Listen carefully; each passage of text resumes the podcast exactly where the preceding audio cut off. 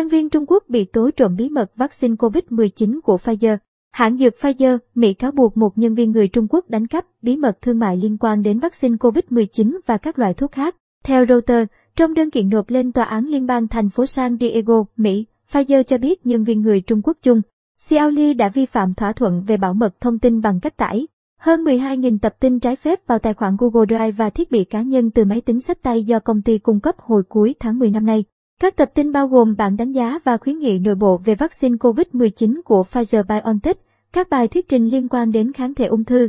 Pfizer cáo buộc bà Lee nhiều lần cố gắng che giấu hành động của mình và hiện có hàng ngàn tài liệu nhiều khả năng liên quan đến vaccine COVID-19, liệu pháp tiêm chủng và kháng thể đơn dòng COVID-19. Dự kiến vào ngày 29 tháng 11 tới, bà Lee sẽ nghỉ việc sau 15 năm cống hiến cho Pfizer. Người phụ nữ được cho là định nộp đơn xin vào công ty Senko trụ sở ở bang California chuyên về các bệnh về ung thư và bệnh tự miễn. Hiện Reuters chưa thể liên lạc với bà Lee để tìm hiểu thêm thông tin.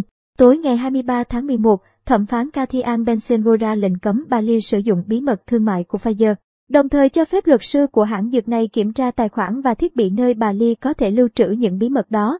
Bất chấp cáo buộc, bà Lee khẳng định đã cung cấp tất cả thông tin do Pfizer yêu cầu và đồng ý hợp tác với cuộc điều tra. Bà Lee bắt đầu làm việc cho Pfizer vào năm 2006 tại Trung Quốc, sau đó chuyển đến thành phố San Diego, Mỹ vào năm 2016. Người phụ nữ đã ký một thỏa thuận bảo mật nằm trong hợp đồng. Pfizer lưu ý các đối thủ cạnh tranh cố gắng tuyển dụng nhân viên của hãng dược này không ngừng nghỉ, đặc biệt là vào năm 2021. Việc tiết lộ bí mật thương mại có thể giúp các nhà sản xuất ở những khu vực khác trên thế giới sản xuất các phiên bản vaccine tương tự của Pfizer.